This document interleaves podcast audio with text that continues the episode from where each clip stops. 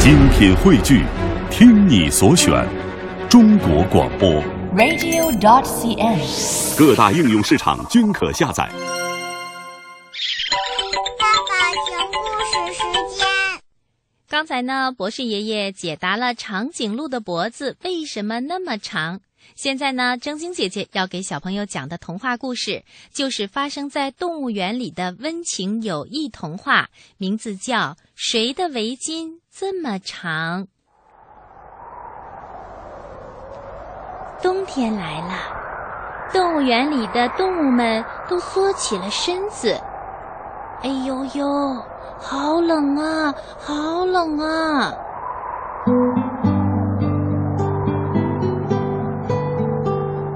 清晨，丹顶鹤迈着优雅的步子来到河边，想喝一点水。可是天气实在太冷了，它忍不住打了一个哆嗦。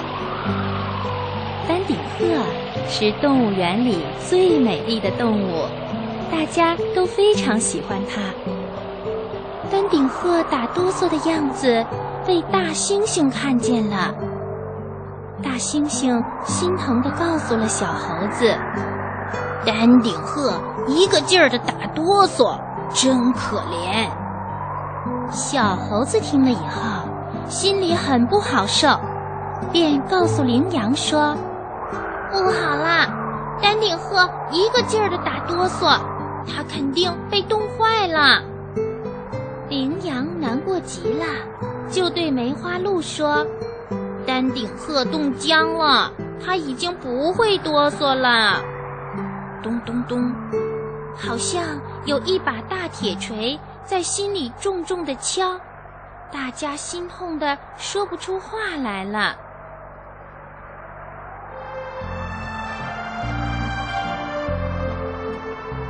大猩猩、小猴子、羚羊、梅花鹿，还有棕熊，都决定为丹顶鹤织一条长围巾，这样它就不会冷了。于是啊，大家埋头织啊织，大家都在织长围巾。几天以后，大猩猩织好了一条红围巾。小猴子织好了一条蓝围巾，羚羊织好了一条黄色的围巾，梅花鹿织好了一条绿色的围巾，棕熊织好了一条紫色围巾。大家捧着自己织的长围巾来找丹顶鹤。丹顶鹤看着伙伴们送给自己的礼物。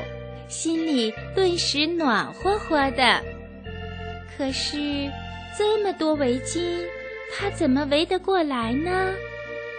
正在丹顶鹤左右为难的时候，远处传来了地动山摇的喷嚏声。啊嚏！啊嚏！哎呀呀，不好啦！长颈鹿感冒了。丹顶鹤一下子有了主意，他找出了针线，把红围巾、蓝围巾、黄围巾、绿围巾还有紫围巾用线缝起来，连成了一条很长很长的五彩围巾。大家排好队，捧着这条五彩围巾来到了长颈鹿身边。长围巾一圈一圈地绕到了长颈鹿长长的脖子上，长短正合适。长颈鹿觉得暖和极了。